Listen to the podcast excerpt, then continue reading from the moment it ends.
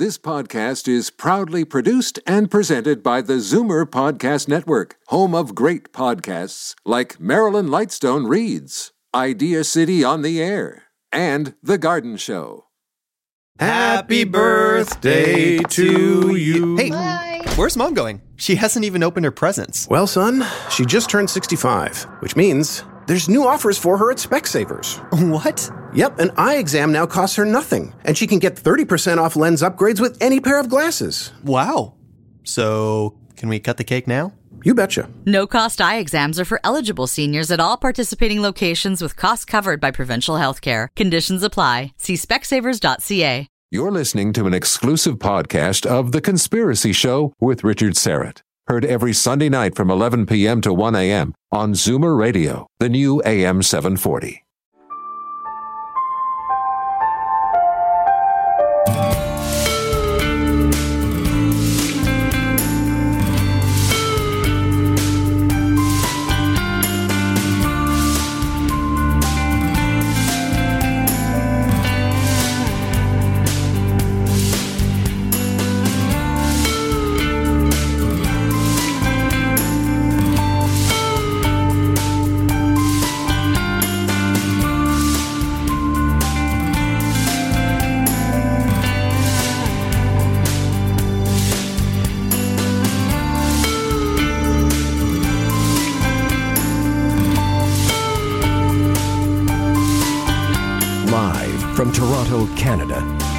Conspiracy Show with Richard Syrett from Zoomer Radio, AM 740.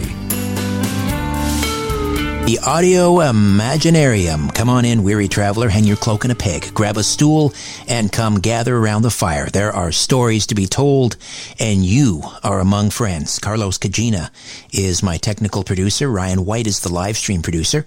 Please take a moment and check out the YouTube and Rumble channel Strange Planet. All right. So somewhere in the world, right now, there's an episode of The Twilight Zone playing. It remains one of the most cleverly crafted and iconic television shows of all time. Nicholas Parisi is uh, standing by to give us a glimpse of the series and the man behind The Twilight Zone, Rod Serling. Serling was one of television's brightest, most literate pioneers and a true believer in the medium. He was known as the angry young man of Hollywood early on in his career, clashing with studio execs and sponsors in his quest to loosen the corporate grip of censorship. He battled to write freely on controversial topics, and he would maintain that outspokenness as an artist and a thinker throughout his career. He's most revered for having had the ability to produce works of drama that probed the human psyche in an imaginative and thoroughly unique way. His work demonstrated a deep love for humanity and a strong belief of a better tomorrow. Over the next two hours, we're going to explore the life and times of Rod Serling and his work, The Twilight Zone, pre-Twilight Zone, and the Night Gallery and more. Nicholas Parisi serves on the board of directors of the Rod Serling Memorial Foundation, a charitable organization dedicated to preserving and promoting Rod Serling's legacy. He's a former staff writer and editor for Good Times magazine in Long Island. He's also a musician and a vocalist. Back in 2010, his former band, Ariok, released a CD with the Serling inspired title Between Light and Shadow on Retrospect Records. He lives in Ron, oh, I'm going to need some help with this one. Roncon, Ronkonkoma, New York. And he's the, he's the author of Rod Serling, His Life, Work, and Imagination with a foreword by Rod Serling's daughter, Anne Serling. Nicholas is also presenting Serling Fest 2022 being held this August in Binghamton, New York. Nicholas, welcome. How are you? I'm doing great, Richard. How are you doing? I'm well. Okay, so first of all, help me out with the uh, the where are you living exactly? It's it's Ronkonkoma. Ronkonkoma. Ronkonkoma, yes. There you go. Your instinct may your instinct may be to say Ronkonkoma, but it's Ronkonkoma. Ronkonkoma. All right. Um, f- well, let's let's um, promote the uh, the uh, Serling Fest 2022 right out of the gate because um, this is great stuff you're doing. This is in Binghamton, New York. Give us the dates and the particulars. It is, thanks. And I, I appreciate that because this is a big event for us. It's going to be held August 12th, 13th, and 14th in Binghamton, New York. And Binghamton it was Rod Serling's hometown. Uh, this was where he grew up. Rod Serling was born in Syracuse, New York, which is about an hour north of Binghamton. But when he was just about a year and a half old, the family moved to Binghamton, and he spent the rest of his formative years in Binghamton, and he loved his hometown. It was just it's just one of those things. He he loved his hometown. He had he held a, a great nostalgia for his hometown, a great yearning to go back to his his his childhood in Binghamton, and uh, it's something he carried with him for the rest of his life. So, the Rod Serling Memorial Foundation is based in Binghamton. Uh, it was founded in Binghamton, and this is going to be our sixth Serling Fest, and uh, it's going to be technically at three different places, but they're all very, very close together in Binghamton. But the main event is going to be on August 13th at the Forum Theater, the Broome County Forum Theater, uh, all day long from 9 a.m. till 10 o'clock at night. And we do all sorts of things. We have screenings, we have trivia, we have raffle giveaways, we have a whole bunch of really great authors who are going to join us this year. Uh, Marc Zicree, author of The Twilight Zone Companion, will be with us. Uh, Anne Serling, of course, will be with us. Uh, Mark Dawidziak, who wrote everything I know, I need, everything I need to know. I learned in Twilight Zone, will be with us. Uh, I'll be there. My book, Rod Serling: His Life, Work, and Imagination. You mentioned. Uh, so it's it's a it's a gathering of probably the, the greatest gathering of Serling experts you're ever going to find in one place, all together for three days of of nothing but tribute to, to Rod Serling and the Twilight Zone, but also uh, things outside the Twilight Zone as well. Not too many television writers have you know, scholarly works written about them. Uh, but there have been a number of, of scholarly works written about Rod Serling, including yours. How did you become a Rod Serling scholar? well, quite quite um, unintendedly, I guess. um, not, not, purposely, that's for sure. I, uh, you know, I was like everybody else. I, I was a huge Twilight Zone fan when I was a kid. I watched it. You know, I was I was mesmerized by it from the time I was probably nine or ten years old. I just I just fell in love with the show, and I just became interested in learning more about what Rod Serling wrote outside of the Twilight Zone. So I became kind of a collector of information. I just wanted to gather as much information as I could about all the things Rod Serling wrote.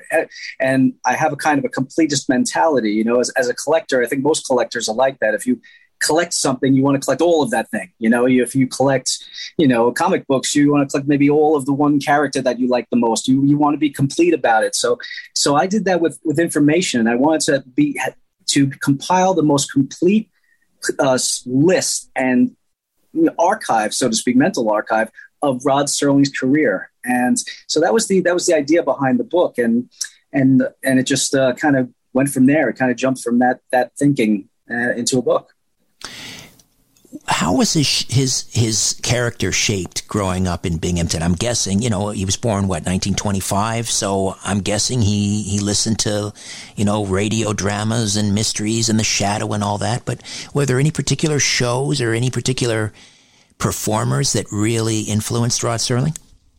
Yeah, sure. Well, well, he was born Christmas Day, 1924, so almost 1925, and he, yeah, he grew up um, in what he would be, what he would consider to be an idyllic time. I mean, an idyllic. Uh, he had an idyllic childhood. He, at least that's the way he looked at it. And he had an older brother, Robert. His older brother, Robert, is was I believe six years older than him.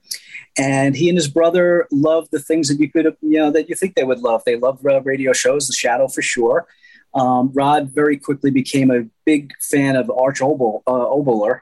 Um, uh, and Norman Corwin. Those were the two. Those were the two that were big influences on him as as terms in terms of radio writers. Um, but Rod pretty much, and, and, he loved movies too, of course. He, he loved everything that you would imagine: comic books, the pulp magazines. He read. He he was a reader. He loved King Kong. Was probably his favorite movie. Um, so he was uh, kind of a typical kid for the time, I think. I think, and and he just um, you know, he filled his mind with those things, with the, with the radio shows and with pulp magazines and things like that. And then, you know, when he was 18 years old in high school in Binghamton, the day after high school graduation, he went off to war. And that is kind of the dividing line for Rod Serling. I mean, he had this, this again, this idyllic childhood that he, you know, remembered so fondly, and the, it ended very, very abruptly by him joining the army and going off to war. And um, that that shaped him in terms of he then idealized that that that time of innocence that he and he was always trying to recapture it from that from that moment forward. How did the the experience in the Second World War and and maybe afterwards, how did that shape his because he had this tremendous sense of justice. How did that shape that? Well, well, for one thing, I do think that for to some extent, I think that Rod Serling was born with that sense of justice. I really do. I, I think that it was in, inherent in him somehow. It could have been genetic. Uh, he could have gotten it from his father, who was, by all accounts, a very, very smart man and a very, very moral man. Uh, so it certainly could have come from from him. And it could also have come from the fact that he was a little guy. Rod Serling was a little guy. He was five feet five, maybe, you know, on a, on a tall day, I like to say. He was five five. Um, and he, uh, not that I don't think there's ever been any stories about Rod being bullied. Uh, Rod was a very, very um, popular kid. He was a gregarious kid. He liked to talk. He had lots and lots of friends. He played baseball. So I don't think he was ever bullied, but he had a sense of uh, what it would be like to be bullied. And uh, you know, I think that when he joined the army, uh, you know, listen, he was he was Jewish. He wanted to fight the Nazis, you know, but I think he also had this idea that he was this uh, this country invading invading other countries, and you know, we got to do something about this. And the experience shaped him just uh, profoundly. I mean, it just um, it affected everything that Rod Serling was from that point forward as a man, as a writer, as a thinker he saw, you know, he saw some terrible, terrible things during the war. He saw some some major combat. He came back from the war certainly with PTSD. I mean, they didn't call it that at the time, but he certainly had it. He had nightmares, he had flashbacks, and um, he had to deal with that for the rest of his life. And it just it shaped everything he wrote from that point forward. He wrote lots and lots of war-related stories in and out of the Twilight Zone, and um, it just yeah, it changed his way of thinking. I think uh, in general.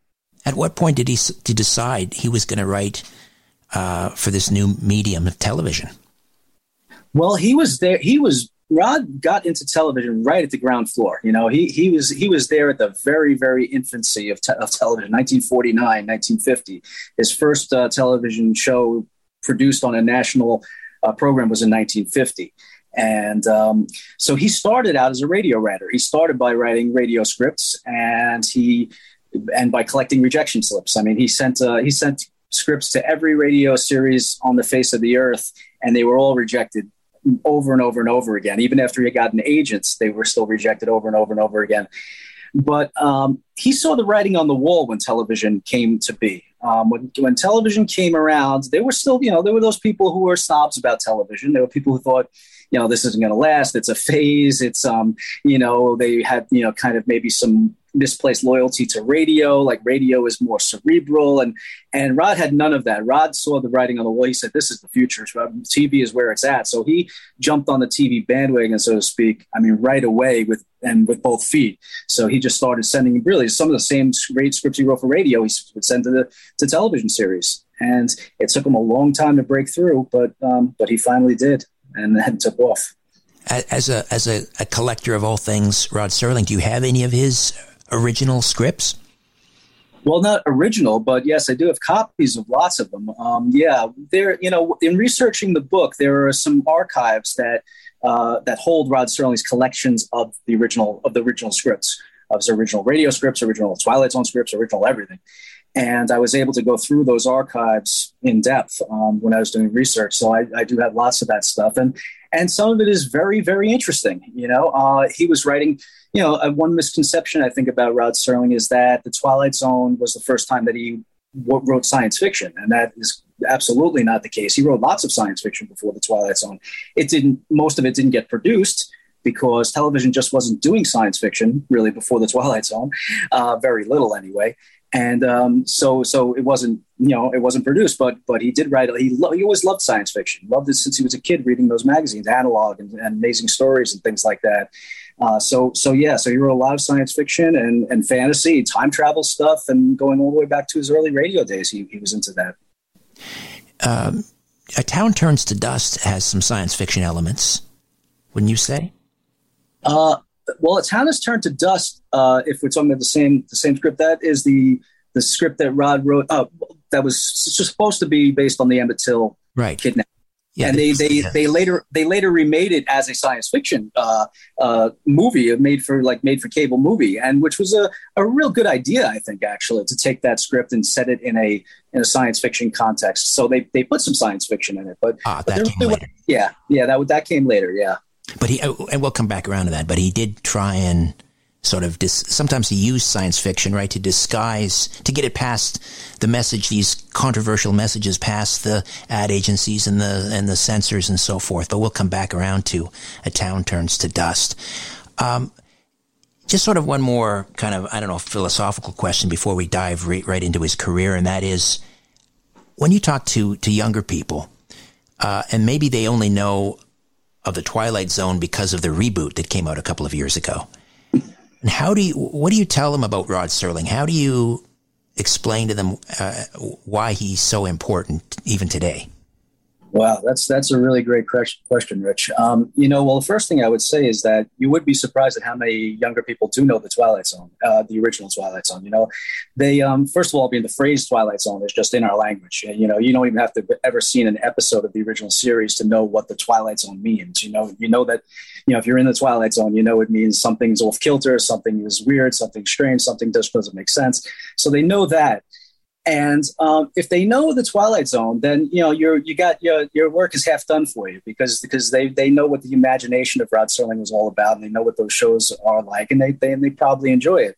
But when I tell you know forget about kids, and when I tell anybody what's important about Rod Serling, it's it's the it's his humanity. It's the humanity that he put into his work, into the scripts, whether they were science fiction, fantasy, or not. It's the the humanity that that he put into those characters into the messages. If the twilight zone was just a collection of twist endings that were shocking for the moment and then went away we wouldn't be talking about it right now. We're only talking about it because rod serling made that show more than a collection of twist endings or spaceships or rockets or or anything visual it always had something deeper beneath the surface and that's what's made it last for 60 for 60 years now um, so before Twilight Zone, there was uh, Kraft Theater, there was Playhouse 90, there was the Steel Hour. Um, what what work from that period jumps out at you as maybe his finest? Well, I think I think Requiem for a Heavyweight for, for Playhouse 90 it was the second episode of Playhouse 90, and that was almost certainly Rod's favorite piece of his own work. He was very, very proud of Requiem for a Heavyweight.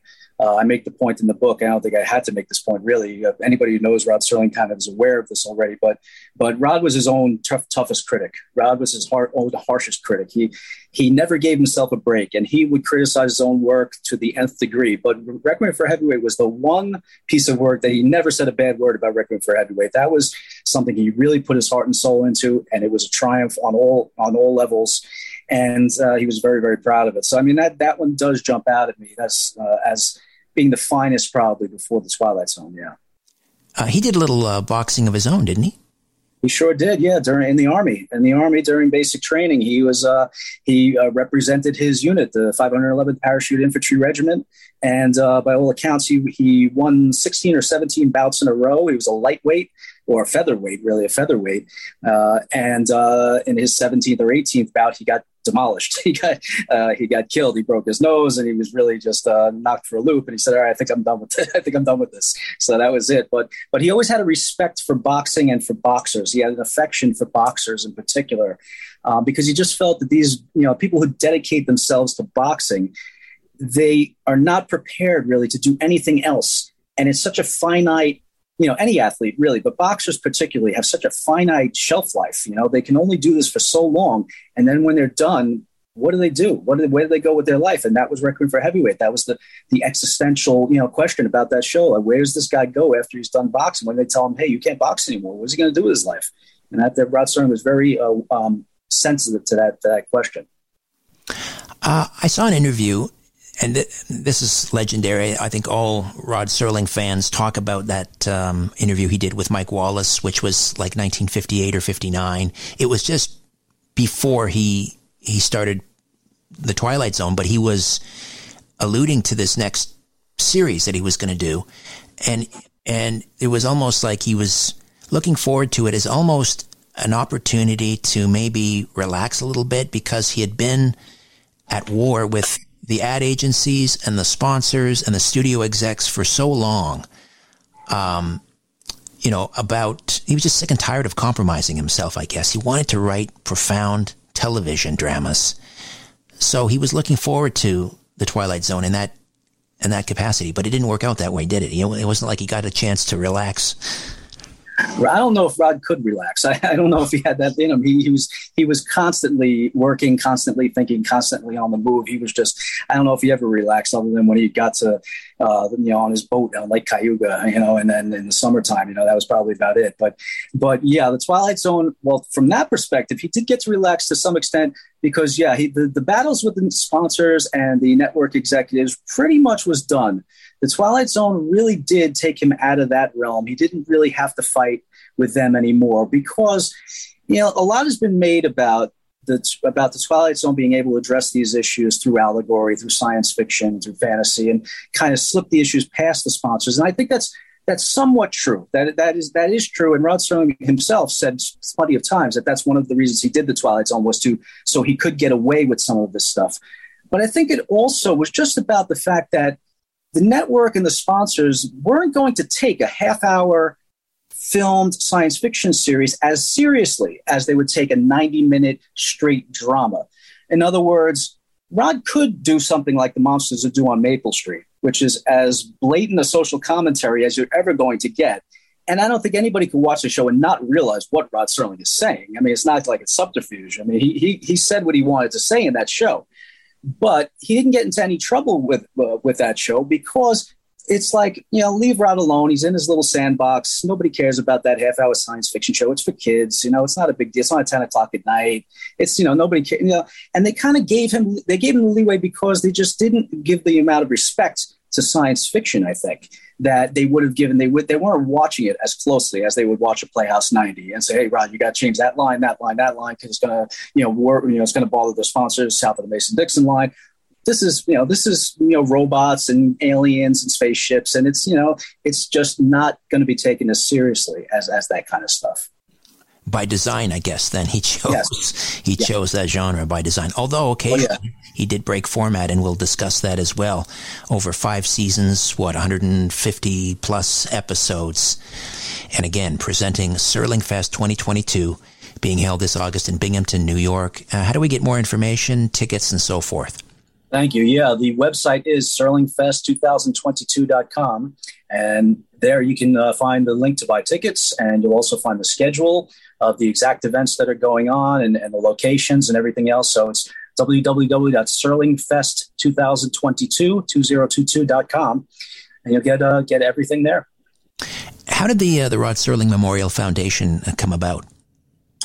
Well, it started long before I became involved with it. It started in 1985, so about 10 years after Rod died and it was started primarily by by Rod Serling's really his first mentor, Helen Foley, a teacher of his in at Binghamton High School, who taught him public speaking. And Helen Foley was, um, you know, they were very they were good friends. They, you know, she was his teacher, but they became they were friends, and they stayed friends for the rest of Rod's life, even after he left left high school. And she was a fan. She, you know, she was an unabashed fan. She took a lot of pride in, in Rod's career and his Rod's success and she loved the guy and, and he loved her. And so um, in 1985, she and a bunch of other of local Binghamton people who knew Rod personally said, "We want to do something that can ensure that this man's work is not forgotten." And they started the foundation. It was it was originally the Rod Serling uh, Memorial or the Rod Serling committee, the Rod Serling Memorial Committee, and then it became the Rod Serling Memorial Foundation. And um, it's a 501c3 charity. It's completely, uh, it's a, it's a complete, uh, completely charity. It's, it's none of us get paid for anything we do for the foundation. It is a, a labor of love for all of us, and um, I'm really happy to do it. And Serling Fest is our big event, uh, big yearly uh, fundraising event. How many uh, how many people are drawn to the uh, Serling Fest typically? Generally, I mean, we've had a couple hundred. It's it's not a huge event. Um, uh, if there's two to three hundred, that would probably be about right. I certainly hope we'll get more than that this year, but but that's about where it's been. So the I think the one one of the nice things I tell people about Serling Fest is that it's not you know Comic Con. You're not going to come and be swamped by a, a fifteen thousand people and have to wait on lines and not be able to meet people and stuff. You come to Serling Fest, you're going to be able to sit and talk to Anne Serling. You're going to be able to sit and talk to Mark Marc Zicree. You're going to be able to sit and talk to me and Mark Dawidziak and Tony Albarella and all, all these people who have who are who have intimate knowledge of Rod Serling's work and and and you're going to see some you're going to see things that you would not see otherwise. We screen very rare uh, Rod appearances, interviews that you would never have seen before. Uh, we're going to end the Saturday night. We're going to end with a screening of Seven Days in May, uh, feature film that Rod wrote. So, uh, so you get to see it on the big screen. So it's just um, it's a really really great gathering of of aficionados of, of Rod Serling. So we were talking about his battles in the early days on uh, uh, Kraft Theater and Playhouse 90 and, and the Steel Hour with uh, sponsors and ad agencies and the studio execs and the censors. And he would f- he would usually lose. I mean, he would fight the good fight. You know, I want that line in there. I want the show told this way, and he'd lose. And then he'd go and I don't know, kind of gripe to the media about it. Um, and I guess hence the title, "The Angry Young Man of of Hollywood." Did that end up costing him work? I mean, did he have that hard to work with label? incredibly not really no no that is an incredible um, kind of almost a contradiction you would think that he uh, that he didn't get that label. He got the nickname te- television's angry t- television's angry young man but but he really did not have the uh, reputation because for a couple of reasons. One is that people love to work with Rod Serling. Uh, you know, I, you know, in my research for my book, I spent four years going through all of Rod Serling's correspondence, letters he wrote, letters he received, uh, all of this stuff, interviews with everybody. And it's impossible to find somebody that didn't get along with Rod Serling. He was a, a very personable guy. When you were working with him, he had tremendous respect for the people he worked with. So the producers, the other writers that he worked with, uh, the directors, um, he had tremendous respect for these people, and so they had a, a, a, real fondness for Rod Serling. And they enjoyed working with him. And I think that even the sponsors, um, you talk about, say, the the people who ran the ad agencies. You know, it's people who would actually come and watch a rehearsal of a show. Well, Rod would Rod would bash the interference, but he would never bash them personally. He would they were they were still friends with you know he was friends with these guys, he, and he understood that they had a job to do. And he would say, "Listen, your job is to push a product. I get that. I understand that. My job is to tell a story." So let's work on this. So we so we both get to do our jobs here, you know.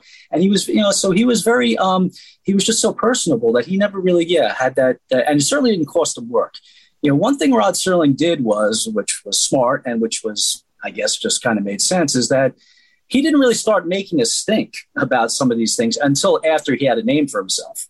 You know, back in, in his early days, from 1950 to 1954 or so, you, you don't find Rod Serling, you know, bemoaning the sponsor interference much on, on you know, at all, much if not if, if at all. But after he hit with Patterns, Patterns was the was the show that made him an overnight success, and that's literal. That's like hyperbole. Overnight, from it showed one night, the next morning he was a star. He was he was the most in demand writer in television, and from that point forward, he said, "You know what? There are some things I want to use this medium for and things I want to say, and I'm not going to shut up anymore. I'm gonna I'm gonna say what I have on my mind and let the chips fall where they may. Tell us about Patterns, that uh, that breakthrough series for him. Patterns was a one hour script that Rod wrote for Kraft Theater, and it was the story of it's not wasn't a controversial show really, but it was a story of a man from Cincinnati, which uh, and Rod Serling worked in Cincinnati, so this is somewhat autobiographical. It was a man from Cincinnati who gets uh, a job with a big firm in New York City. So he's going from kind of the small pond to the big pond, and and when he gets the job in New York City, he uh, eventually realizes that he's really there to take the place of the current vice president, who was an older man, unwell and is not performing up to you know his expectations. And it's and he has to take this guy's job. And it's about the the moral dilemma that this guy ha- has been put into because he likes this guy. He, he he he respects the guy. He has affection for this guy and he doesn't want it he doesn't want to push this guy out. But at the same time he does want the job. He wants the job. He wants to move up the corporate ladder. His wife wants him to move up the corporate ladder. And so it's about the you know that moral dilemma that he has in in uh, in dealing with a boss who is a uh, a slave driver, you know, and um, and and the the tension between the Fred Staples is the character's name between Fred Staples and Walter Ramsey, the boss of the company, is just so well written. So well written. The dialogue between those two characters is so powerful and so cutting that um, when this show aired, and you know, people would think it's hyperbole now. They think I'm exaggerating or something, but after the show aired, the next morning, the, the, New York Times ran a review of this show and said it was the best thing they'd ever seen on television. In terms of writing, acting, production, direction, it was the high point of the medium to that point, period. Uh, so it got unbelievably rave reviews. And it like I said, Rod Serling's, uh, you know, one of his famous lines is that the moment that that show went off the air, my phone started ringing, and it hasn't stopped since. And, and he said, like 20 years later, you know, it hasn't stopped since because that was it. I mean, as soon as that show hit, that was it. And the thing about TV back then, you know, this was live. You know, this was a live performance. So one of the amazing things about Patterns is just the fact that it went off without a hitch. I mean, it was just such a perfect show. It was live and there's not a single flubbed line, not a not a single flubbed word. I mean, the direction is perfect. There's no boom mic hanging in the frame somewhere. There's nobody tripping on something. It was just a perfect performance all the way around. And when you know, with live television back in those those days, it was like the opening of a Broadway show. And you know, just like a Broadway show can open, get terrible reviews, and be gone the next day or within a week, a, te- a great, a well-reviewed television show can set somebody up for a long time. And that's what this did for Rod Serling. It gave him those kind of reviews where now he was on top of the world and he kind of took, took it from there. A lot of people used television as a springboard uh, to get into film. I mean, he did write, obviously, he wrote some great film uh, scripts, but he, he stayed in television. Why, why didn't he take that leap? Did he love the medium so much? I think that was definitely part of it. Um, he was asked that question, you know, several, several times, and part of it was that yeah he did have an affection for television. It was where he grew up so to speak as a writer you know it's it was what you know is what he knew and he was comfortable there. And not only was he comfortable there but he believed in the power of television. He believed that a medium like this that can enter everybody's living room and especially in those days talking about when there was three networks or four maybe uh, and you know so you had 60 million people watching one show. He believed that if a medium had that much power to reach that many people at any given time, then it better be better than what it's been. It better it better educate people. And you know, he wanted to entertain people always. He always believed in entertaining people. That was first and foremost. But again, he believed that if you have this power, you know, to use a Spider-Man line, with great power comes great responsibility. You know, he had a responsibility. He felt he felt that television had a responsibility. So so he stayed with it with the idea that I'm going to do what, everything I can to try to get this medium to grow up. And, and, and he did. He, he helped it to grow up tremendously. Enjoying uh, this conversation immensely with Nicholas Parisi and uh, presenting Serling Fest 2022 in Binghamton, New York, coming up uh, next month in August. And uh, once again, the website for more information is serlingfest2022.com. All right. Will you be? Are you a, a licensed to air like episodes uh, from the from the series? Or we have been in the past, uh, but this year actually we're uh, not going to be airing any episodes. Uh, we are, as I mentioned, going to be screening Seven Days in May on Saturday, and we're going to be airing some rarer stuff outside of the Twilight Zone this year. All right. Um, did did Serling ever direct? No, he never did. And sometimes you'll see online the producer, director, no, he, he never directed anything. He said, I couldn't direct traffic. You know, that's, Interesting. That's, I mean, yeah. because obviously he was a wordsmith and he loved, he loved to write. To take that leap of faith and to hand that over to somebody else, to a director, and not, I don't know, he just seemed so, when he's on camera, he seems so earnest. Uh, I just find that hard to believe that, you know, he would, he would let that go. That's his baby.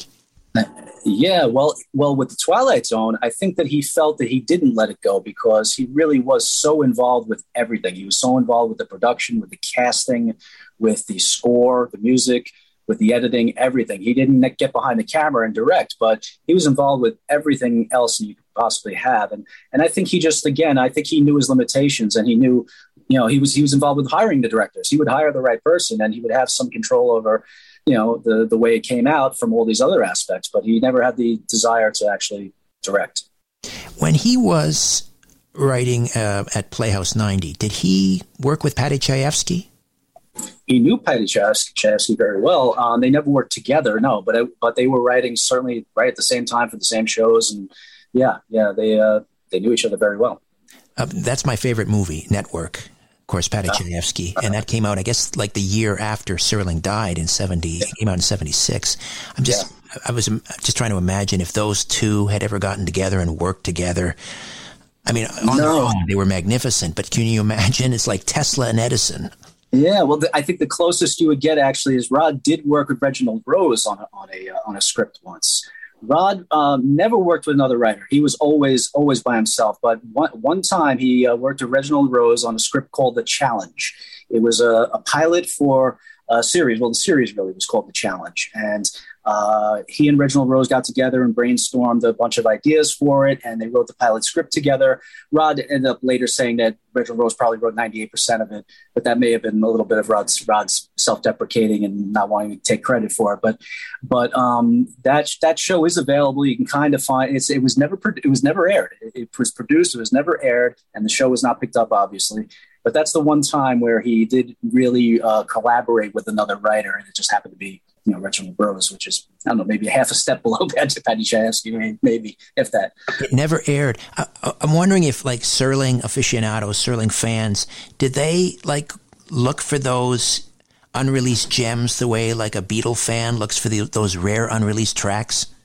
Well, I certainly did. Yeah, yeah. That was again. That was part of the. That was part of what spurred the book. Was that I started looking for all of these things. I wanted to know what exists. You know, so much of Rod Serling's work, and not just Rod Serling's work, but early television is gone. I mean, it's lost. The, the shows that aired live, many of them were not captured. They were not filmed. They were not captured on Kinescope.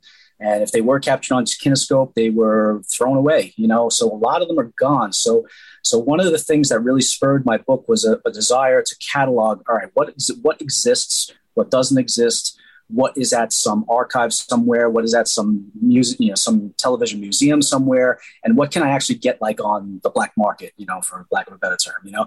So yeah, so I, I searched out for all of those things and got my hands on anything anything that exists. Yeah. Uh, we talked about whether you know he directed.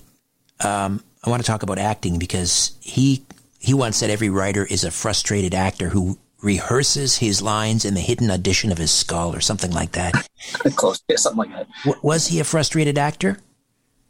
I don't think he was a frustrated actor. No, I think again, I, I think that was another example of he knew his limitations. I think he would have loved to have been an actor, and he was uh, he was a ham. I mean, he he was a ham. He liked to perform, and he did perform when he was a kid. I mean, he performed. I have clippings of Rod Serling performing at the local Jewish center when he was six years old. You know, I mean, he performed at, in plays from the time he was six years old through high school.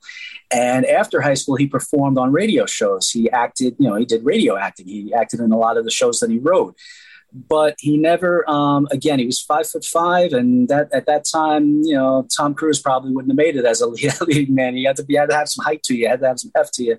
So he knew he wasn't going to be a leading man um, but he did like to be on camera. He really did no matter what he said he, he liked to be on camera.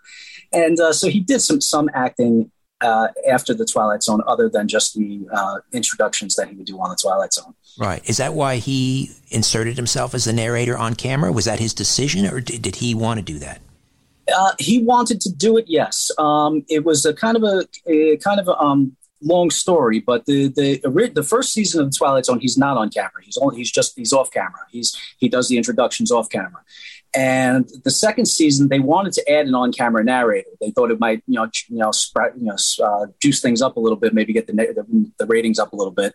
So they were going to go get Orson Welles. And the long story short is, Rod said, "I'll do it, I'll do it," and and they let Rod do it. and then and again, it was his baby. So so he really did. If he said he was going to do it, they were going to let him do it. And you know, the rest is history. He was he was who could who could be better at, at introducing Twilight Zone episodes? You know, nobody. All right, back to more of our conversation. Nicholas Parisi talking about Rod Serling, his life, his work, his imagination, the Twilight Zone. Stay with us. Happy birthday to you. Hey, Bye. where's mom going? She hasn't even opened her presents. Well, son, she just turned 65, which means there's new offers for her at Specsavers.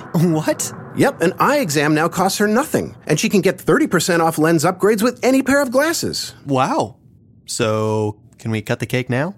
You betcha. No cost eye exams are for eligible seniors at all participating locations with costs covered by provincial health care. Conditions apply. See specsavers.ca.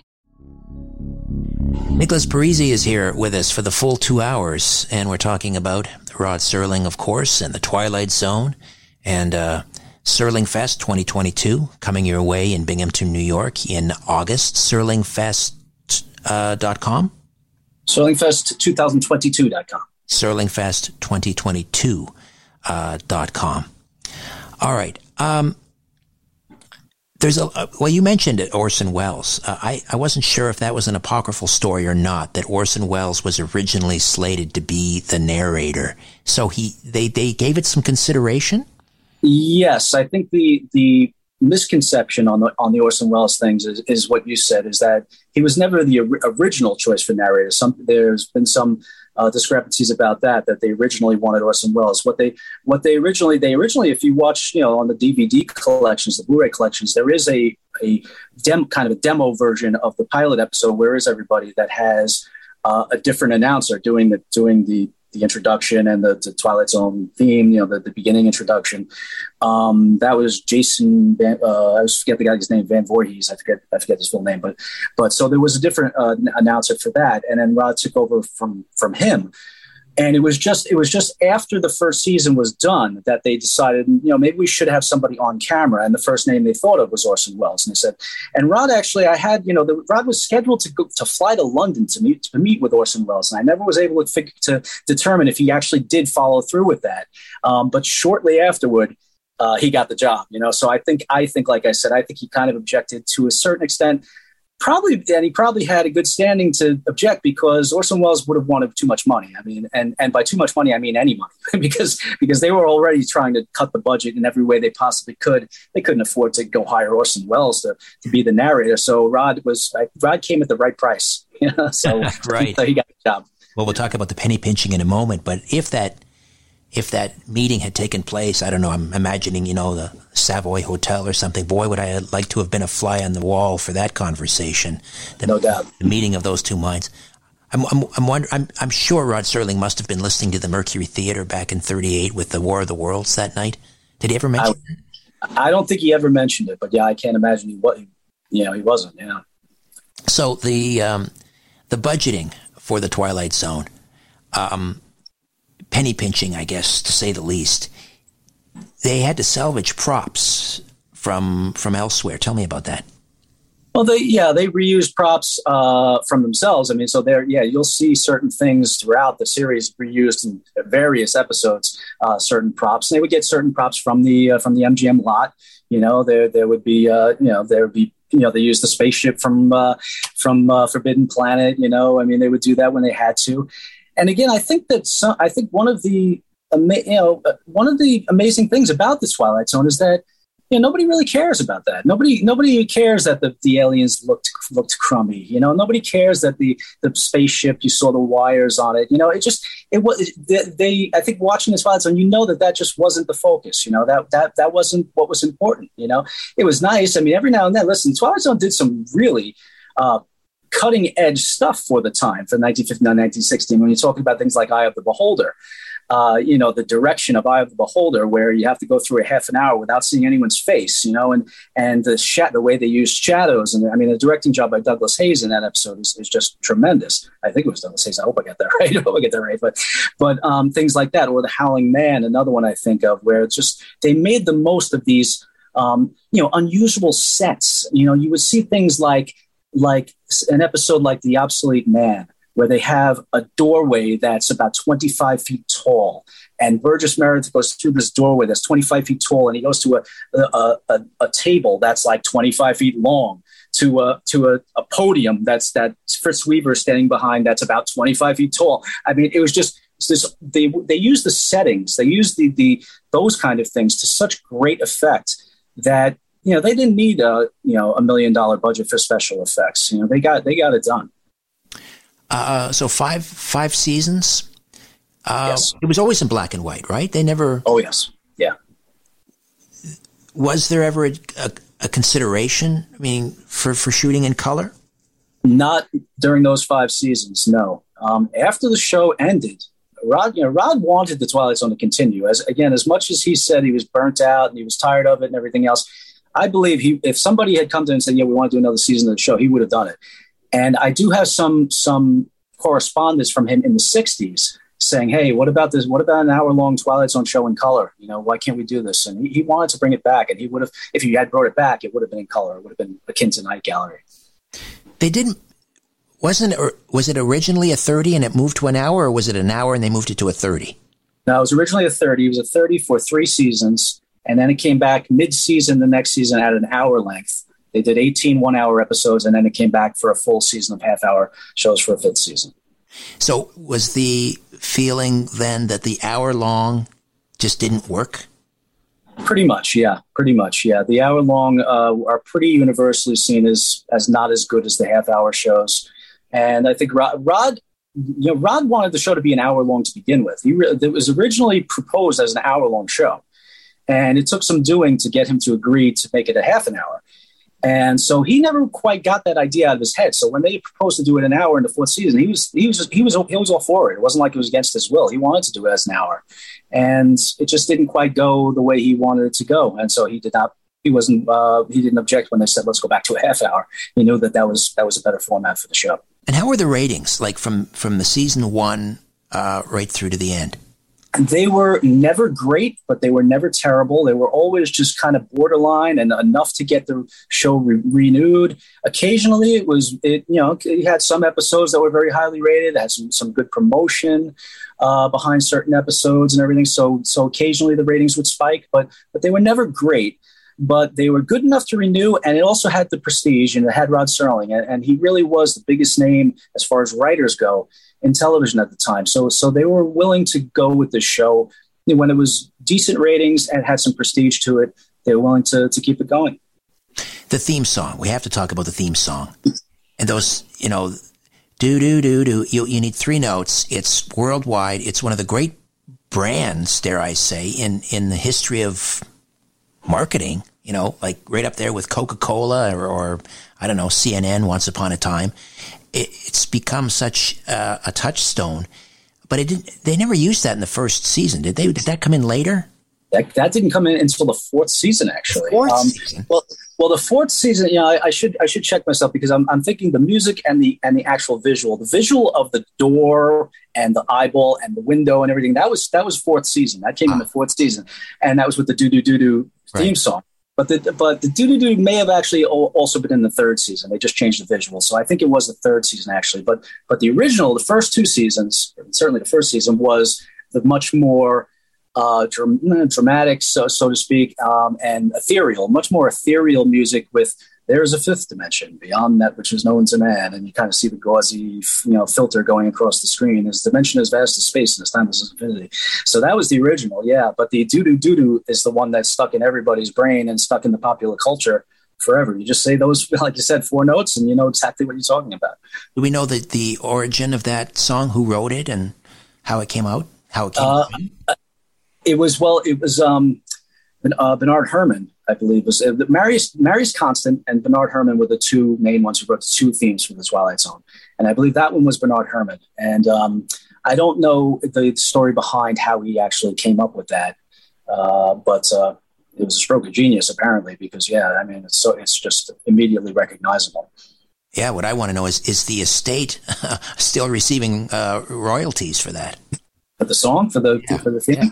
That I don't know. I mean, I'm certain. I'm sure it was you know a work for hire, as they say. You know, so so he likely didn't uh, get full ownership of the of the music. Uh, I'm sure about that. But um, but uh, hopefully he got a little something. Yeah, I'm hoping got got a little something out of it.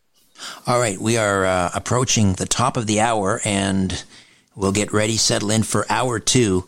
Nicholas Parisi, my guest. We're talking about the life and work and imagination of Rod Serling. Don't forget. Serling Fest 2022 coming to Binghamton, New York in August. SerlingFest2022.com, the website. All right, hold tight. We'll be back with more right after these.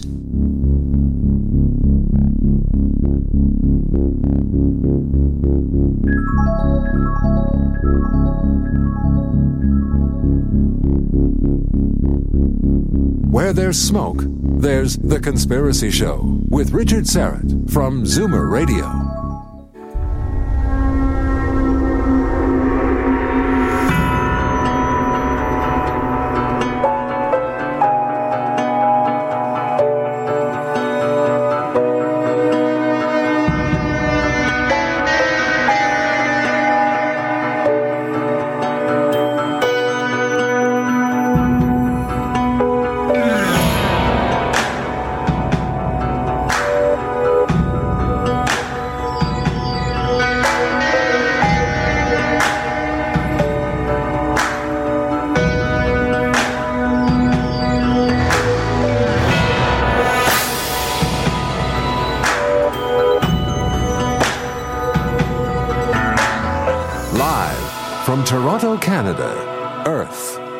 Conspiracy Show with Richard Syrett on Zoomer Radio.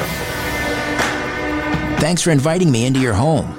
Your long haul truck, RV, camper, taxi, your parents' well appointed basement with the simulated wood paneling, electric fireplace, and the painting of dogs playing poker, your loft, that greasy spoon just off the interstate, and your cabin in the woods. Carlos Cagina is our technical producer. Ryan White is our live stream producer. Please check out the YouTube and Rumble channels. Strange Planet. Nicholas Parisi is uh, with us, and we are celebrating the uh, the legacy of Rod Serling. And Nicholas serves on the board of directors for the Rod Serling Memorial Foundation, a charitable organization dedicated to preserving and promoting Rod's legacy.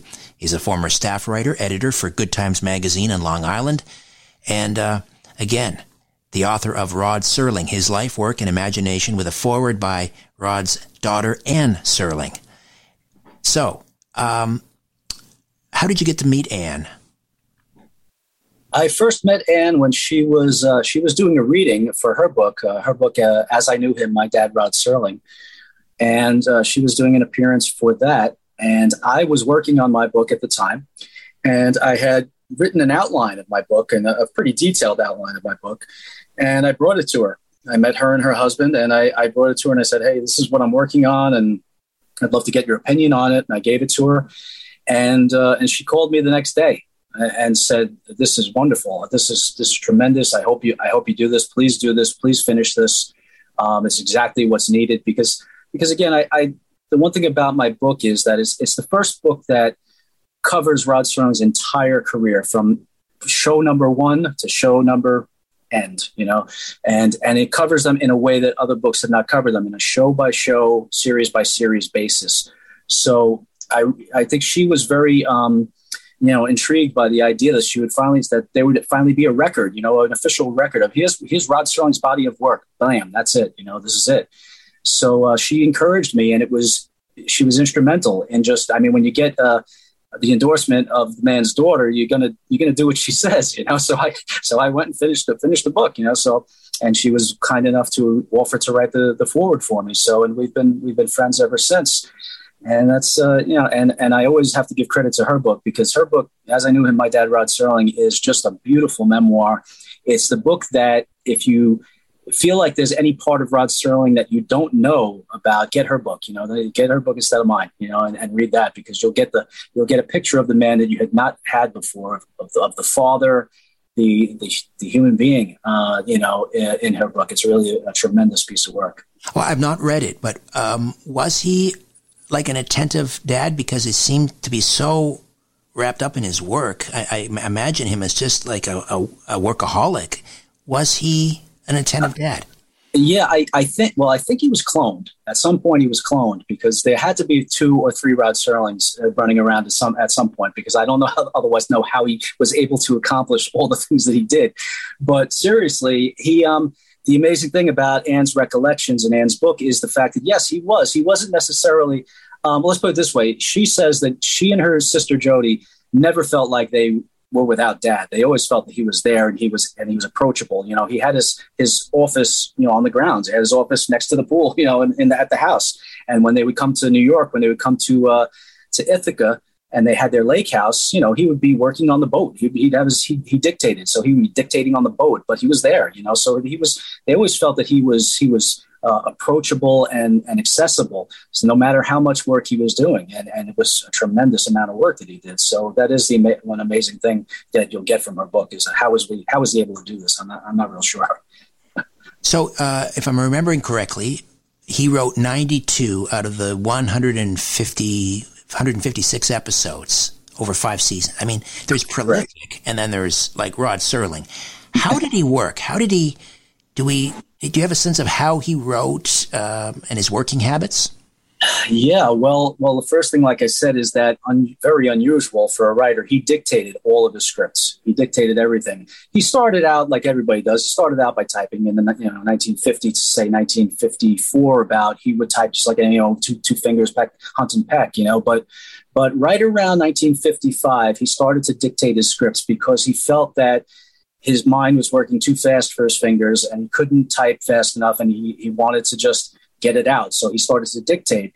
And his, his, his process was he would dictate the script um, pretty much straight through, uh, give it to his secretary to type up, and she would give him back the printed copy, and then he would go through it and line edit it. He would go back and you know he'd go and make notes, and then he would and then he would dictate the the edits. So you dictate Marge, you know, as a, you know, secretary's name is Marge, page page three. Here, let's take it from here, and he would dictate the, uh, you know, the, the changes, you know, and he would go through it, and then she would give him the next draft, and that would usually probably be it.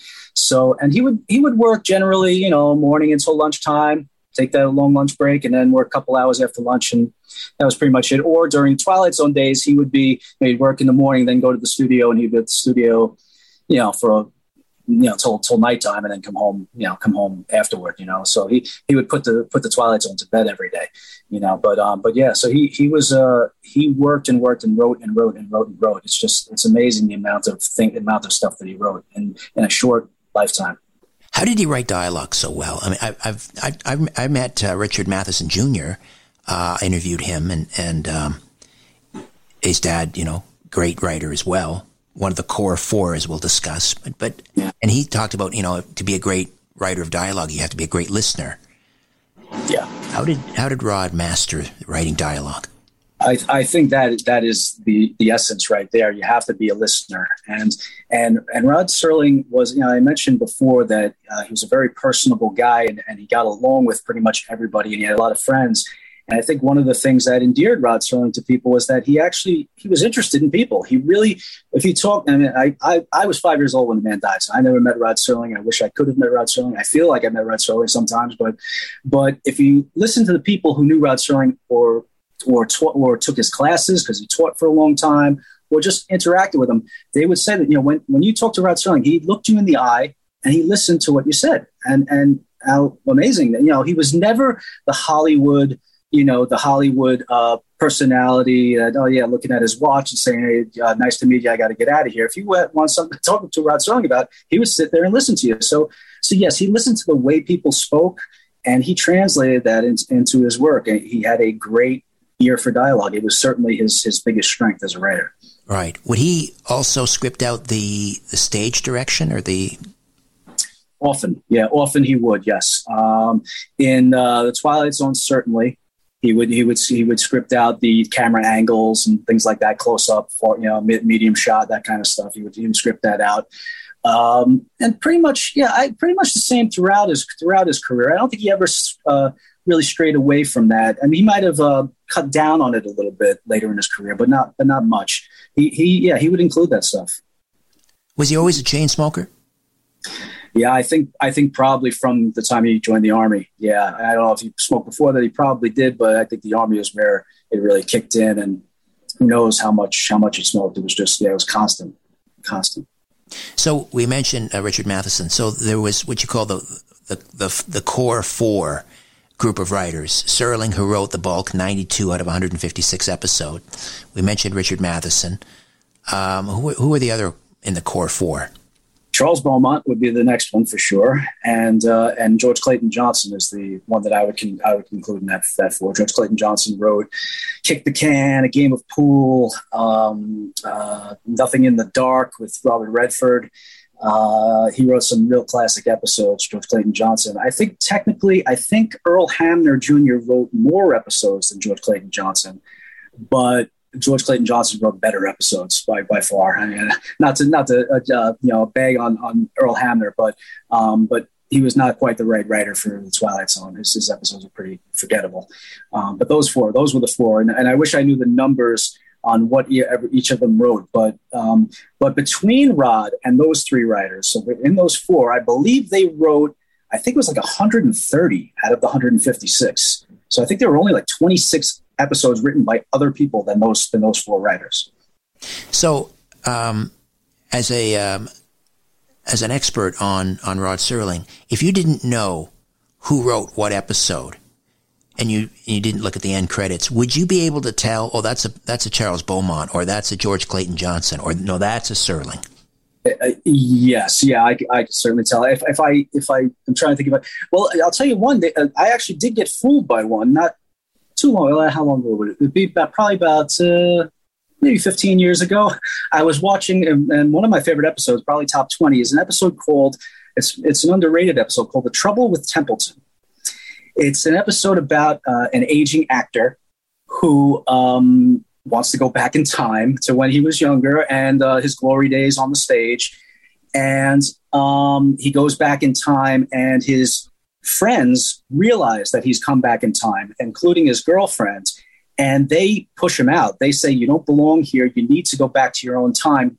And the girl, and there's a scene in this episode that is just so beautiful where the woman, is his girlfriend, has to play this part. She has to play the act. She has to act like she doesn't want him there because she knows it's better for him to be in the present. She, she shouldn't be in the past. And she pushes him out. And the moment he leaves, you see the, the emotion just come over her face. Like, what did I, I had, I had to do something I didn't want to do. And when I watched that episode like 15 years ago, I, I thought it was Serling. I thought for sure it was Serling. And it turned out it was a man named uh, E. Jack Neuman. It was the only episode he ever wrote for the show. Um, and, it, and I was shocked when I said, oh my God, I can't believe that wasn't a Serling. But but one thing you will find, I think, is that Eject Newman in that episode, and there were a couple of times with George Clayton Johnson where I, I think that George Clayton Johnson was emulating Rod Serling just to a certain extent. So I think that in his episodes, there's sometimes where I feel like it's an extension of Rod Serling. You know, he he kind of emulated him a little bit. But but Beaumont and Matheson, they have very very distinctive styles. You know, they they were they stood out like sore thumb. And and who decided on the the core four? Was it the producers? Was it did Serling have input? It was mainly Serling uh, and Chuck Beaumont. Chuck Beaumont was the was the was the uh, I'm, I'm, sorry, not Chuck Beaumont. I'm sorry, Buck Houghton. Buck Houghton was the producer for the Twilight for the first three seasons of the Twilight Zone, and um, Serling and Buck Houghton were a great team. They they really worked well together, and they had a real they had a real similar vision for this for the show. And so Rod met Beaumont and Matheson right off the bat when the when he screened the pilot, and they were recommended to him by Ray Bradbury. Ray Bradbury recommended these guys, and, and along with George Clayton Johnson, and so they were at the screening of the pilot, and they kind of you know they met Serling and, and Rod invited them to submit their scripts, and I think it was just serendipity. It was just what an amazing bolt of luck because they were so perfect. They were just perfect for the show, and you know, and Rod just accepted their scripts, never edited them, never never changed a word. I mean, he just he just took almost took them exactly as they were to, and, and and aired them. I mean, that, that was how, how well they worked together. He didn't have he never rewrote. Did he have that uh, power? Could he have? Oh yeah, oh sure. Rod Serling. I mean, he owned half the show. You know, he owned half the half the half the interest in the films. And like I said, he was the executive producer. He was, you know, so he had the power to do pretty much any, anything. And you know, Charles Beaumont wrote a very famous article right at the beginning of the series for the magazine of fantasy and science fiction about how when he first get, when he gave his first script to Serling, it was a, a script called "Perchance to Dream." Great, great episode about a man who thinks he's uh, he's uh, having a recurring nightmare and he has a heart condition and he thinks he's going to die in his sleep because he can't handle this nightmare. And he says, when I gave this script to Serling, I figured, all right, it's going to be chopped up. It's going to be edited. You know, I understand this is television. And, and, you know, even though Rod told me, Rod told me, you know, don't worry about the, the little old lady in Dubuque. She'll get it. She'll understand it. Don't worry about it. Just write for yourself. Write it the way you want it to be. And he, Charles Beaumont said, I was, when it aired, I was amazed that not a word had been changed, not a line.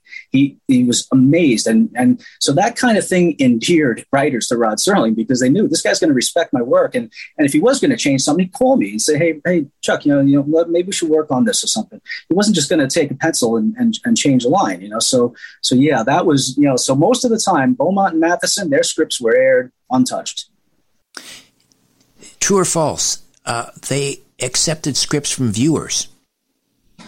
Uh, true and false. Uh, at the very begin, at the very beginning, Rod had this brilliant idea that yeah, we'll open up the we'll open up floodgates. Let let viewers send in their scripts, send in their ideas, and see what see what we come at, what comes in. And he said, you know, they got like 500 scripts, and like one of them was even remotely passed so he stopped that practice pretty much right away. Uh, so so none of those scripts ever aired, and yeah, he got he he regretted that that decision pretty quick. Yeah, give those to the outer limits. yeah. Was there kind of a friendly competition with similar t- shows? Well, Outer Limits came after the ah. Twilight Zone. Um, so there wasn't. I do know that Serling uh, enjoyed the Outer Limits. He enjoyed uh, Joseph Stefano was the uh, the main writer and, and creator of, of, the Outer Limits, and and he admired him. He thought he did good work and everything. Um, but no, so there was never really a, a, any any competition or anything. Uh, one step beyond actually came before the Twilight Zone, so that so that had a little bit of an overlap with the Twilight Zone. But again, Twilight Zone was not. It was unique. It wasn't. It wasn't either of those shows. You know, it was. It was its own thing, really. Um, Charles Beaumont he uh, he was the one that died quite young. If I'm, I think it was. Yes. He looked. He was only I don't know, maybe forty, but he looked maybe twice that age. What happened to Charles Beaumont? He was stricken with a rare brain disease, a brain disorder that is akin to Alzheimer's disease, akin to early onset Alzheimer's disease. And he was like 35, I believe, when he when he contracted it. And yeah, he aged incredibly quick to the point where when he died, yeah, he looked like he was 70 years old. And when he first started experiencing the symptoms of it, people thought he was a drunk. You know, people thought that he was a, you know, they thought he was a drinker because he appeared drunk. He was, he would slur his words. He couldn't quite think as clearly as he, as he used to. And several of the Twilight Zone scripts that were credited to Charles Beaumont later in the show were not written by Charles Beaumont. He would farm out his work because he just couldn't handle it anymore. He couldn't do it. He had ideas, and maybe short. It was based on his short story, but other people like um, John Tomerlin would, would write his scripts and uh, ghostwrite them, and they did it out of uh, friendship to him. They never, they didn't get credit. They got paid, but they didn't get credit, and they did it because they knew what he was going through, and they they wanted to help. And he had so many assigned writing assignments that he just couldn't handle them. So yeah, it's a tragic, tragic story. Charles Beaumont was a brilliant writer. I mean, just a brilliant writer. He wrote novels, he wrote short stories, he wrote some of the greatest Twilight Zone episodes. The Howling Man is one of my favorites. Shadow Play is another of my favorites, both Charles Beaumont stories. And um, yeah, he died um, way, way, way too young. I'm wondering what it was like on the set. Um, I, w- I was on YouTube recently and I saw Clint Howard, Ron Howard's brother, reminiscing about life on the uh, the Andy Griffith Show Andy of Mayberry, and and uh, what a it was like such a family on screen and off screen, and they had all of these home movies, um, you know, behind the scenes. Was there anything comparable like that on the Twilight Zone set? I don't think so, uh, and you could imagine why because there weren't any con- continuing characters on the Twilight Zone, you know. So it wasn't like they had a chance to really bond uh, over the course of a season or whatever. But Rod Serling and Charles Beaumont certainly had that kind of friendship. And I, I keep saying Charles Beaumont, I mean Buck Houghton. Buck Houghton. Charles, Rod Serling and Buck Houghton had that kind of relationship. They were close friends and everything. And um, so yeah, so there was you know there was that, and and with the other writers, yeah, I should say Charles Beaumont because they were all very good friends. Charles Beaumont, Richard Matheson, and Serling, and George Clayton Johnson, they were all very close. Uh, so that kind of thing. But there was, uh, you know, no continuing characters that could be that could kind of develop that kind of relationship. Right. But did Anne Serling spend any time on the set? I believe she talks about one time being on the set when she was very young. Anne was born in. Uh, I'm going to probably date her. Uh, she. Um, well, let's put it this way. I think she was only like five years old when the show was on. So she was very young. And um, she remembers being on the set and just remembering like a stairway that went to nowhere and thinking that was so weird, like where these stairs go and it just ends, you know, like that kind of thing. But um, but no, nothing, no um, no real stories about like antics on the set or anything like that. So we think of the Twilight Zone primarily as science fiction and fantasy, but occasionally um, the show would break format. There's an episode with Carol Burnett and Jesse White, who I remember is he's the original Maytag repairman, but that's not fair. he did so much more than that. But as a kid, I remember uh, Jesse White as the Maytag repairman, and that was just an out and out comedy. Yeah, they, yeah, they actually did several comedies, uh, and the the one of the big contradict or big, you know, ironies of Rod Serling's life, actually, or as a writer, and his writing life, is that Rod Serling loved comedy. And you know, you think of Rod Serling as being this dour, scary kind of guy and everything. Rod Serling was a cut up. Rod Serling loved comedy. He did impressions. He just he was a student of comedy. He he would he would go watch you know Milton Berle or watch Red Skelton and, and just to to absorb it, you know. And and so he he always wanted to write comedy. It never quite came through. Certainly not in the Twilight Zone. Um, the episode with Carol Burnett, I don't think that I don't particularly like that one, but it's it's a memorable one for her, I think, um, because she's in it. I mean, and um, you know, so there was that one. There was uh, you know this, and there's there's a few other comedies that yeah, mainly I'm trying to think if anybody else wrote a comedy. I think mainly was just Rod, like an episode like uh, Mr. Beavis is the kind of the companion piece to Cavender is coming is the episode with Carol Burnett. Mr. Beavis is about a guy who has a guardian angel, he's, and he's kind of a you know weird kind of uh, you know a goofball kind of guy, and and um, you know he's always getting into trouble at work because he's just you know he's a goofball, you know that kind of thing. And and that was that was a kind of lighthearted comedy, and I, I, I like that one better than Cavender actually. And you know there's a couple others. Uh, Showdown with Rance McGrew about a, a Western uh, guy who's a uh, guy acts in a Western, and Jesse James comes back from the dead to tell him that he's given him a bad name because he's they're portraying all these characters in the wrong way, and you know wants to wants to like rewrite the show because you know I thought there's there's some laughs in that one, but the Rod's comedies never you know they never quite quite made it, and as at least as as well as the other ones did, obviously. Well, they say that's the hardest thing to do, right? Is comedy. Yeah. All right, another time out awaits. Nicholas Parisi stays with us as we continue to uh, pay tribute to the legacy of Rod Serling. Don't go away.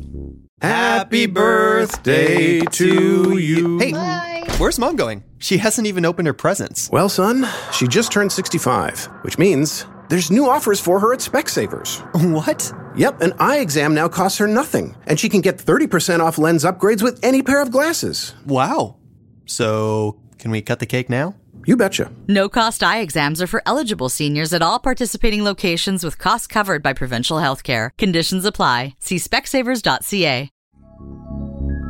156 episodes, five seasons. What was the shooting schedule like for The Twilight Zone?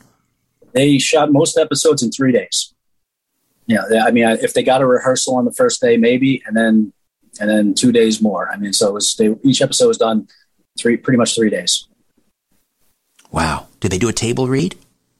I don't know. I, I, I think they probably occasionally did. Yeah, I think pro- I think probably they did a table read more often than they did a full blown rehearsal. I would think, just because of the time constraints. I would think, but yeah, but I don't know that that for sure. And was it like a one camera shoot and they would block it out, or was it uh, like three cameras, or? Um, there were multiple cameras, but I couldn't that that I couldn't tell you the, the, the specifics. That's something I did not get into the technical stuff about the production of the show. So there's a we were talking about um, Cavender is calling, and uh, some of the other episodes that broke with the format. Um, there's another episode that sort of broke the format, The Silence, because there's no elements of supernatural uh, or, or sci-fi at all. It's just a, I don't know, like a drama, almost like a psychological thriller, even. So tell me about The Silence for those who haven't seen it. You write about it a lot in your book. Yeah, I was going to say I love the silence, and, and I and I, I did not intend this. This was not a a purposeful thing. But uh, when I was writing my book, I found that I wrote more about the silence than I did about any other Twilight Zone episode, and, and it was just because I found that I had more to say about it for whatever reason. And the silence is is is somewhat polarizing because, as you said, it doesn't have any science uh, science fiction or supernatural aspect to it. And some people, you know, fellow Twilight Zone fans I know, don't like it for that reason. They think you know it could have been an episode of Alfred Hitchcock, and so why you know it's not it's not really a Twilight Zone. So but I, I don't see it that way. I just see it as a great piece of TV. I don't really care. It, it was a Twilight Zone. It was aired on the Twilight Zone. So for me, it's a great piece of TV and it's a Twilight Zone. So it's a great Twilight Zone. I don't really care if it was, you know, in the realm of something else. But um, the silence is, again, yeah, for those who, who don't know, it's about uh, a bore, you know, set in a gentleman's club. You know, it's a gentleman's club, all wealthy to do people and this one particular member of the club just can't shut up. I mean, he just he just comes to the club and just yaps and yaps and yaps.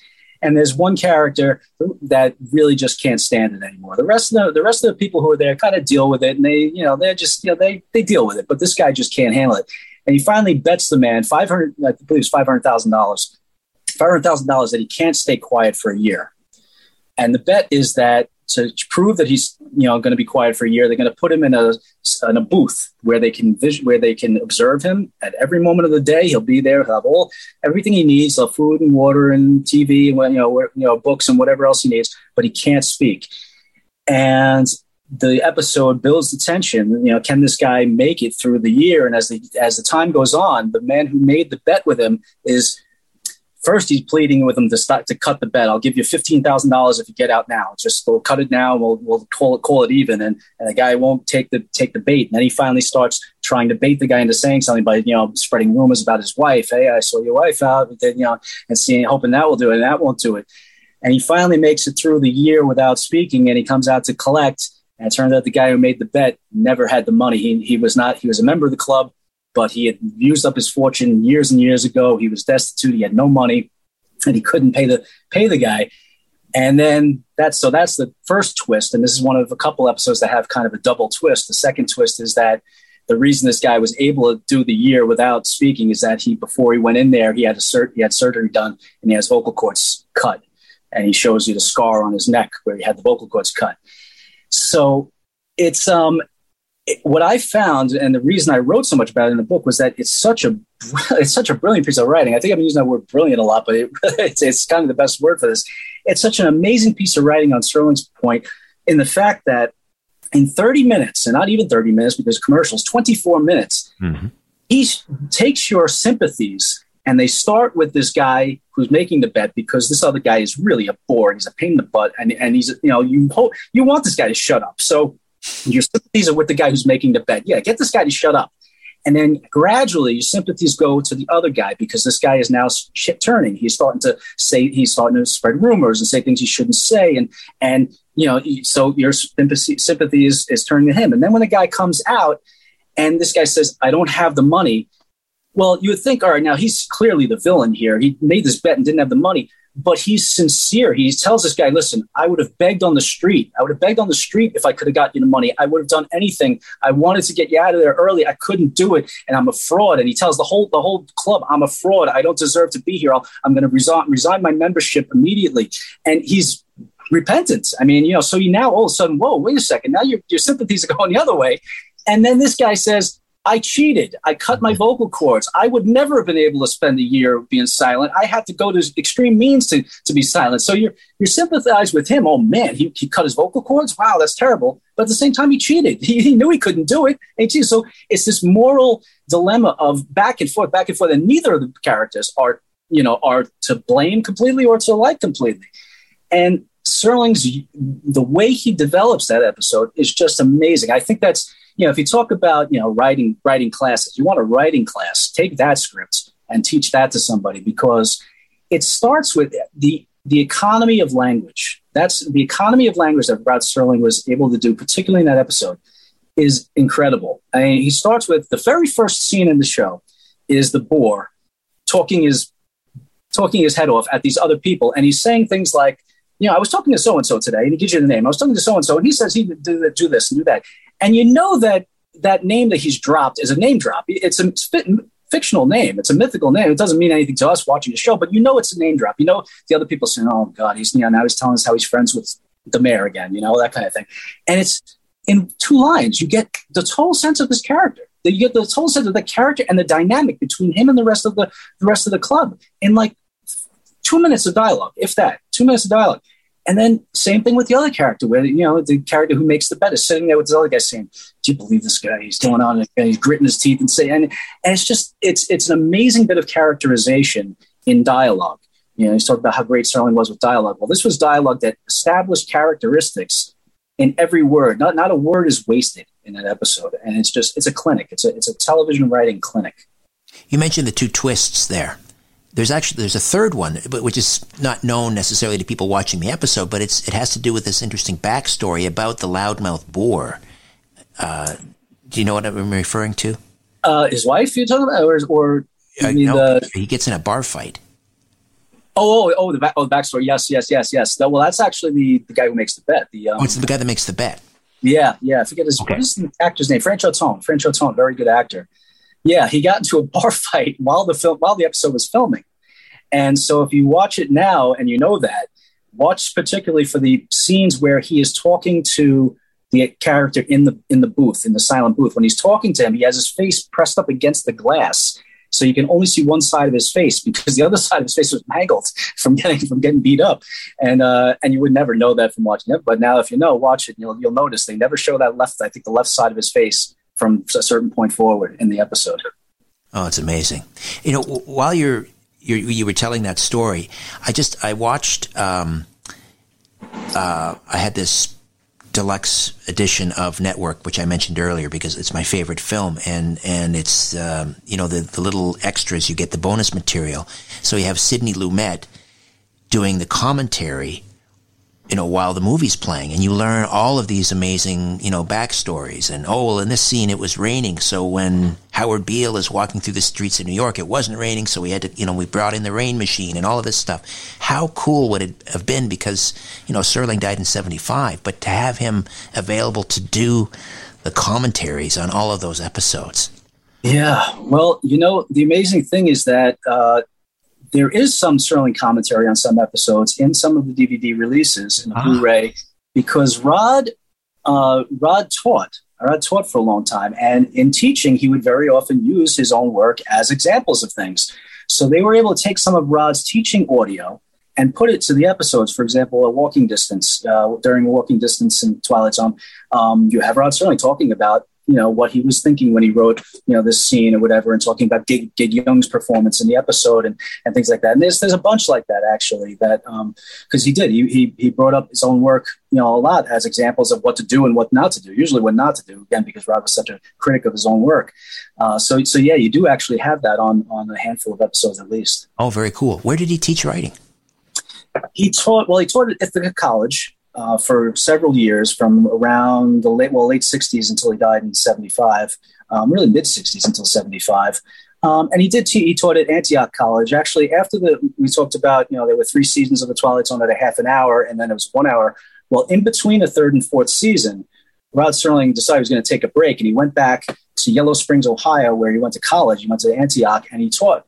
Uh, so he taught uh, several classes at Antioch in the interim between the third and fourth season of the Twilight Zone and actually even during the fourth season of The Twilight Zone. And that's one reason why he wasn't quite as involved with The Twilight Zone as much in the fourth and fifth seasons as he had been previously. Uh, but so he taught there, and, and he loved teaching. He, he, he, he loved interacting with the students. Uh, it was something he was good at, and yeah, he really he really enjoyed it. Wow! You imagine taking a writing course from Rod Serling and maybe having one of your short stories with his his comments written on the margins. That's something you would frame. Let's talk about a, a favorite episode of, of many people, it's probably on most people's top 10 list Burgess Meredith and his most famous episode, Time Enough at Last. Tell listeners who don't who don't know about the episode, give us a little summary, and, and we'll talk about that one. Yeah, Time Enough at Last uh, was written by Rod Serling, uh, based on a short story by Lynn Venable, uh, a woman who I don't think published more than a half, half, a dozen short stories in her life. I think, but this was one of them. I don't think she published many many more. But and you know what? I shouldn't even say a woman because Lynn, I guess, could be a man. I don't even know for sure if it's a woman or a man. But anyway, Lynn Venable, and it's about a bank teller who loves to read. He loves to read. Not only does he love to read, he's obsessed with reading. He's a he's a bibliophile. He loves to read so much that he reads at work, and he's a bank teller, and he's making mistakes because he's constantly reading and not paying attention to his job. And one of his uh, daily rituals is he gets he to get away from his boss and and the customers. He will take his lunch break in the vault, in the bank vault. So he'll go and he'll take a book and he'll go down to the vault and to get away and read. And one day he goes down to the vault to read, and there's a gigantic bang, and his glasses fall off, and he wears you know very thick glasses, and he stumbles out of the vault to, deter- to discover that there's been a, a bomb has been dropped. The, the nuclear nuclear war has started. The bomb has been dropped on America, and he very well may be the last man on Earth. And he's, he's stumbling through the wreckage, finding his coworkers and his boss and everybody else and the only thing that saved him was being in the bank vault. And he, you, you follow him through the episode, you know, as he's searching for food and you know, is kind of scavenging, searching for it, to see if there's anybody still alive, and gradually becoming more despondent. You know, realizing that he very well may be the last person on Earth, and he finds a uh, sporting goods store with a gun, and he find he, finds a gun, and he finally just decides I'm gonna I'm gonna I'm gonna end things. I'm gonna you know God wouldn't want me to be like you. God wouldn't wouldn't wouldn't uh, hold it against me if I ended my life right now. But now because this is there's nothing to live for. And the moment he's going to pull the trigger, he sees in the distance the public library and, and the public library had been destroyed, but of course the books are all there. And so he goes crazy. He goes, Oh, I have all the books, I have all the books that I can read, all the books I could ever want. He's going to set them up. I'm going to read these in January and these in February and these in March and he sets them all up on the steps and he sits down to read that first book. And I have time enough at last to read books. And he bends over to read the first book and his glasses fall off and break on the, on the concrete. And he's so blind, you see that, you know, he's, he's, he can't read, he can't read a word and he's completely, he might as well be blind. And it's, it's an ending that's a punch in the gut. I mean, it's just, uh, you know, I get goosebumps telling you, telling you about it, like, cause I, and I've seen it 50 times, you know, I, it's, it's it's a punch in the gut because, at least as far as I'm concerned, this is the character in Twilight Zone history that did not deserve what he got. I, he did not. All he wanted to do was read, and this comes along, and, and Burgess Meredith's last lines are, "It's not fair. It's not fair at all." He's crying, and he's saying, "It's not fair," and that's what you feel as a viewer. I felt. I mean, you feel this is not fair. This is not poetic justice. This is this is maybe poetic, but it ain't justice. This is injustice, you know. And that's so that's that's the it's one of the most famous twist endings in Twilight Zone history, and that is the twist ending from the short story. By the way, I mean Rod didn't come up with that. That was the, the twist ending, so it's a terrific ending. And you know, Rod saw it that way. In the book, I quote from a letter that he responded to. Somebody had written to to, to tell him how cruel that ending was, and he agrees. He says, "Yeah, you know, we were going for irony, but we kind of came across as, as sadism. It was really pretty cruel, you know." Was, but the amazing thing is, years and years and years after seeing this episode 20 times and always thinking that that was the only possible interpretation of that episode, I've heard from people who say, no, he got exactly what he deserved because he wanted to be estranged from people. He wanted all he wanted to do was read. He didn't want to be around people. He wanted to deal with people. He didn't want to interact with people. He just wanted to read, and he blew off the humanity for his whole life. And now he's going to have to live without humanity because you know he had to go read, and now they're all taken away from him. He's going to get his just desserts. And nice as that may sound, I think it's nonsense. I think it's bull. There's no way. There's no way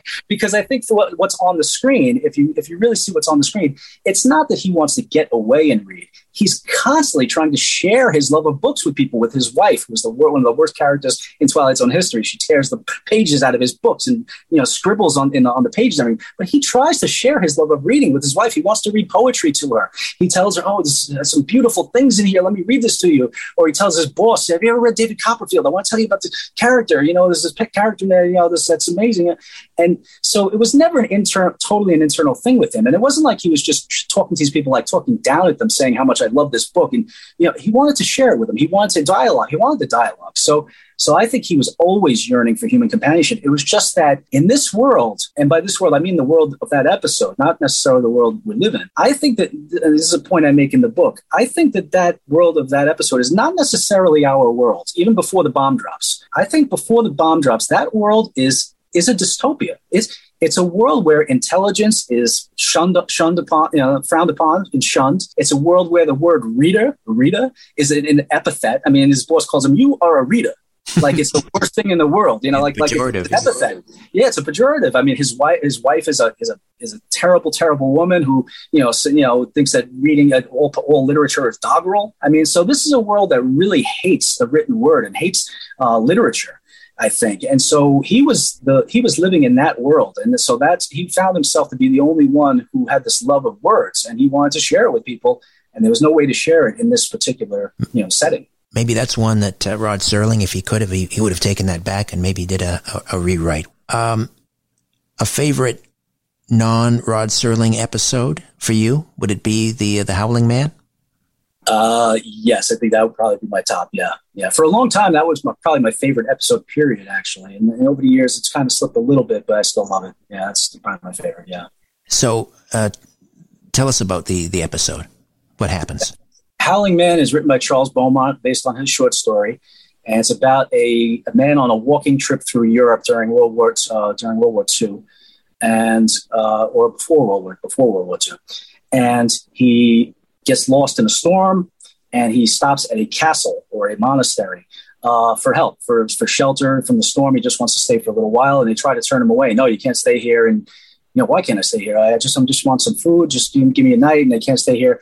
Well, it turns out that the that the the the brothers there believe that they have locked up the devil. They caught the devil and they've locked have him locked up in a in a cell. And of course, they don't want anybody to know about it. Certainly not somebody who just walked in off the street. And he, uh, you know, they tell him to stay away from the door. Don't listen to him howling. He's going to howl. He's going to try to get out. Just don't, don't, you know, don't pay attention to him. And the, despite all the warnings, he doesn't believe them, and he lets the man who thinks is just a man out. And the man turns into the devil, and he is the devil, and he escapes. And so, for the rest of this man's life, he's going to dedicate himself to recapture, to making up for what he did. He's going to recapture the devil. And the end of the episode, he shows that yes, he did. He recaptured him, and he has to go out to call Brother Jerome to bring him back. But he has a maid there. Don't go near the door. And of course, the maid goes to the door and lets the guy lets him out again. You know, so and the and the catch at the end of the episode, the uh, closing narration is you can catch the devil, but you can't hold him long. so I always loved that episode, the visuals of it, the direction of it. It's uh, it's a scary episode. It's a it's a, yeah, it's a great one. Uh, where does on your list of top 10, or maybe it's not in your top 10, I don't know, I don't want to be presumptuous here, uh, Terror at 20,000 Feet with William Shatner?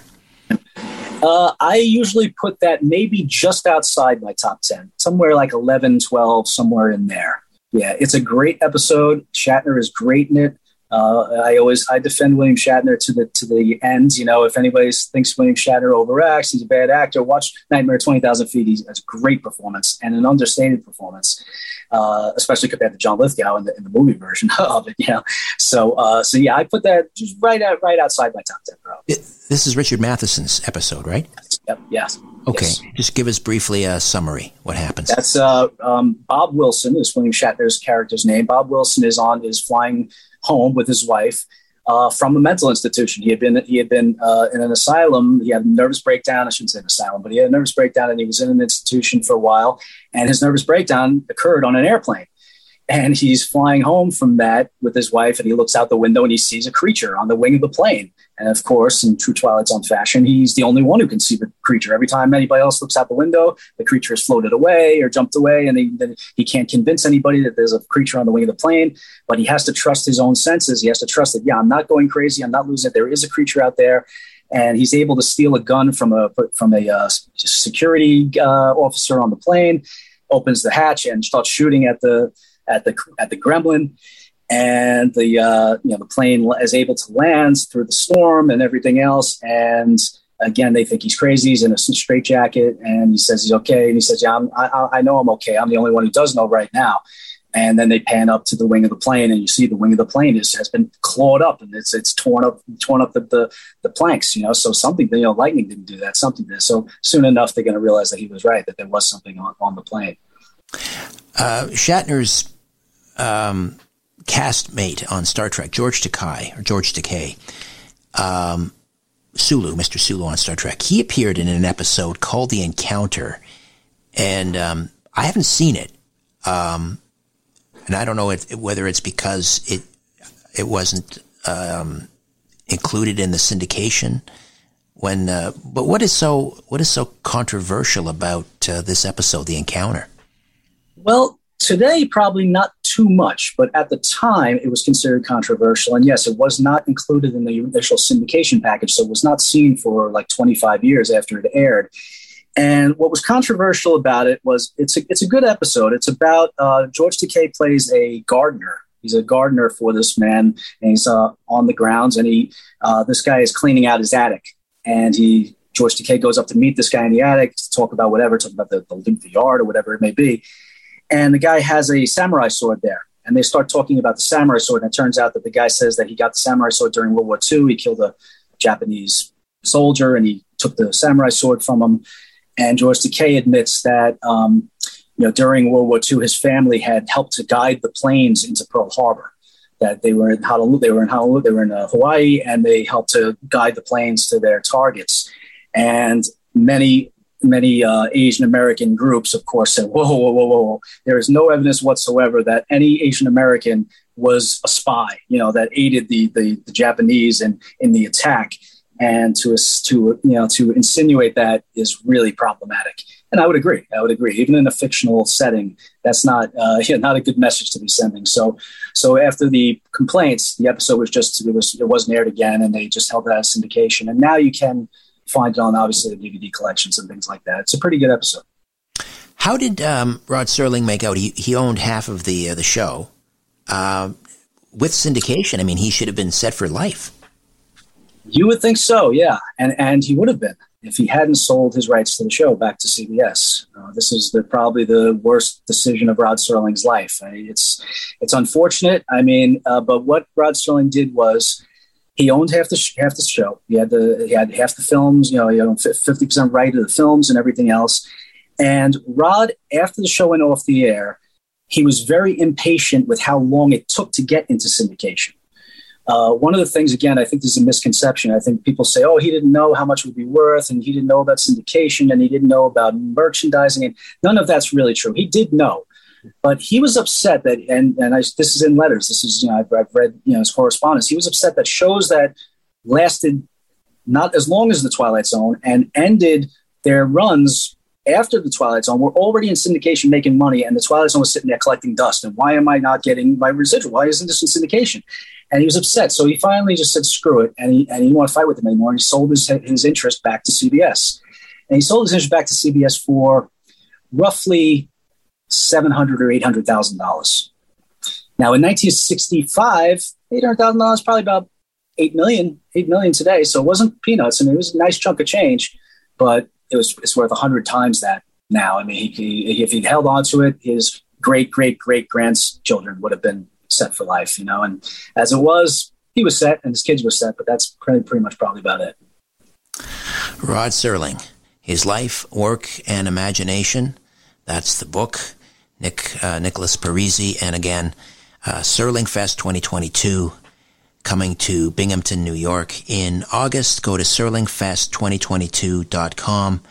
And uh, Nicholas, what a pleasure hanging out with you for the last two two hours. I learned a lot. Uh, same here, Richard. Thanks, thanks so much. I had a great time. All right. All right, that's it for me. My thanks to Carlos and Ryan back next week with a brand new program. Hope you'll be along for the ride. In the meantime, don't be afraid. There's nothing concealed that won't be revealed, nothing hidden that won't be made known. What you hear in the dark, speak in the light. What I say in a whisper, proclaim from the housetops. Move over, Aphrodite. I'm coming home.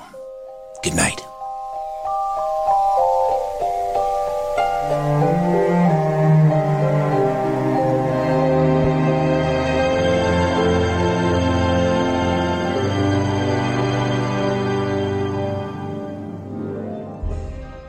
Happy birthday to you. Hey, where's mom going? She hasn't even opened her presents. Well, son, she just turned 65, which means there's new offers for her at Specsavers. What? Yep, an eye exam now costs her nothing, and she can get 30% off lens upgrades with any pair of glasses. Wow. So, can we cut the cake now? You betcha. No cost eye exams are for eligible seniors at all participating locations with costs covered by provincial health care. Conditions apply. See specsavers.ca. This podcast is proudly produced and presented by the Zoomer Podcast Network, home of great podcasts like Marilyn Lightstone Reads, Idea City on the Air, and The Garden Show.